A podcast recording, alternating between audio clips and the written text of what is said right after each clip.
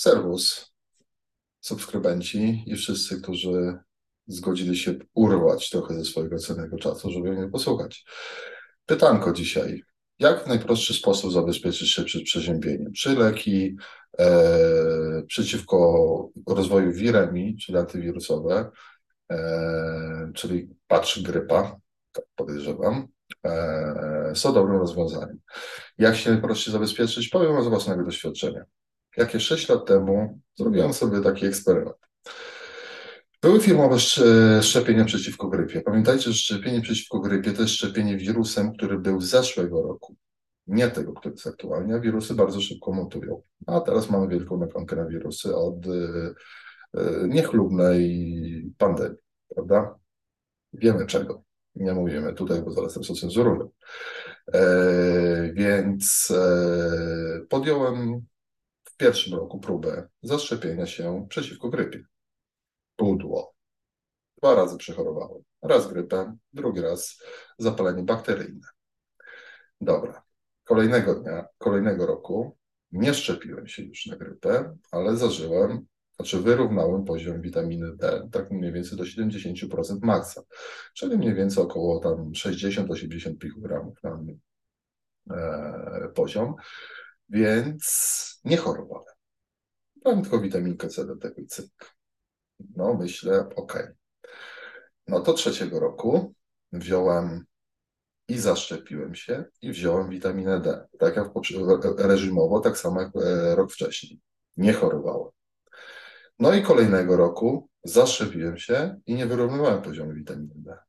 Znowu chorowałem. Tym razem na grypę. E, e, bakterie mnie ominęły jakoś.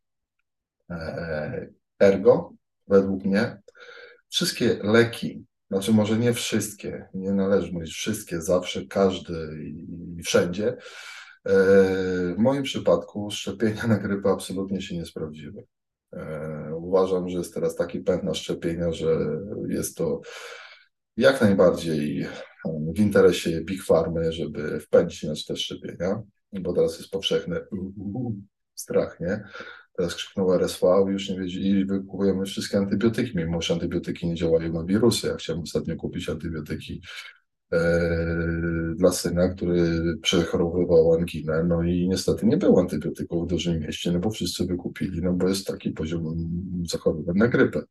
A no jakby ludzie zaczynają się samo leczyć, bo nie wierzą lekarzom, więc wykupili sobie antybiotyki, mówiąc jakimś tam sposobem, e, no i ładują to na grypę, no co jest jedną z największych głupot, jaką można, przepraszam może za wyrażenie, ale wykonać, czyli jak wirusem nie zwalczymy, ale zaredagujemy całą mikrobiotę, która jest odpowiedzialna za odporność.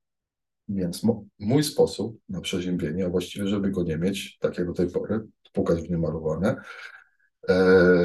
to jest utrzymywanie poziomu witaminy D na 80% maksa, między 60 a 80% tego, co jest e, w widełkach, czyli nie dochodzimy do, do 100 pikogramów, powyżej których może być już działanie cytotoksyczne.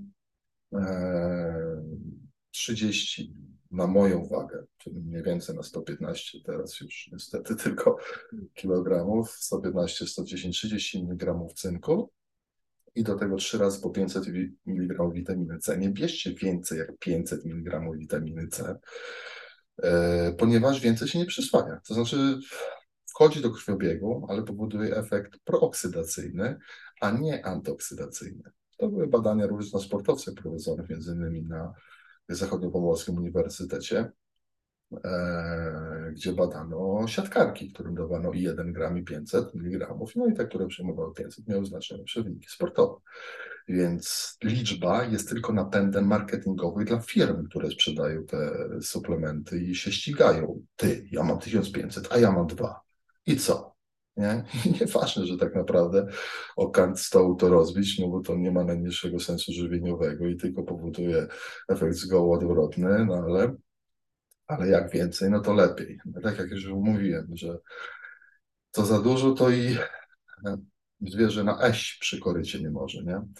Także w moim przypadku witamina D z K2MK7, cynk w ilości 30 e, mg i do tego witamina C 3 razy po 500 mg. Jam zdrowy. a tyś myśl. Nie da się robić. Pan Bóg. Czuwaj.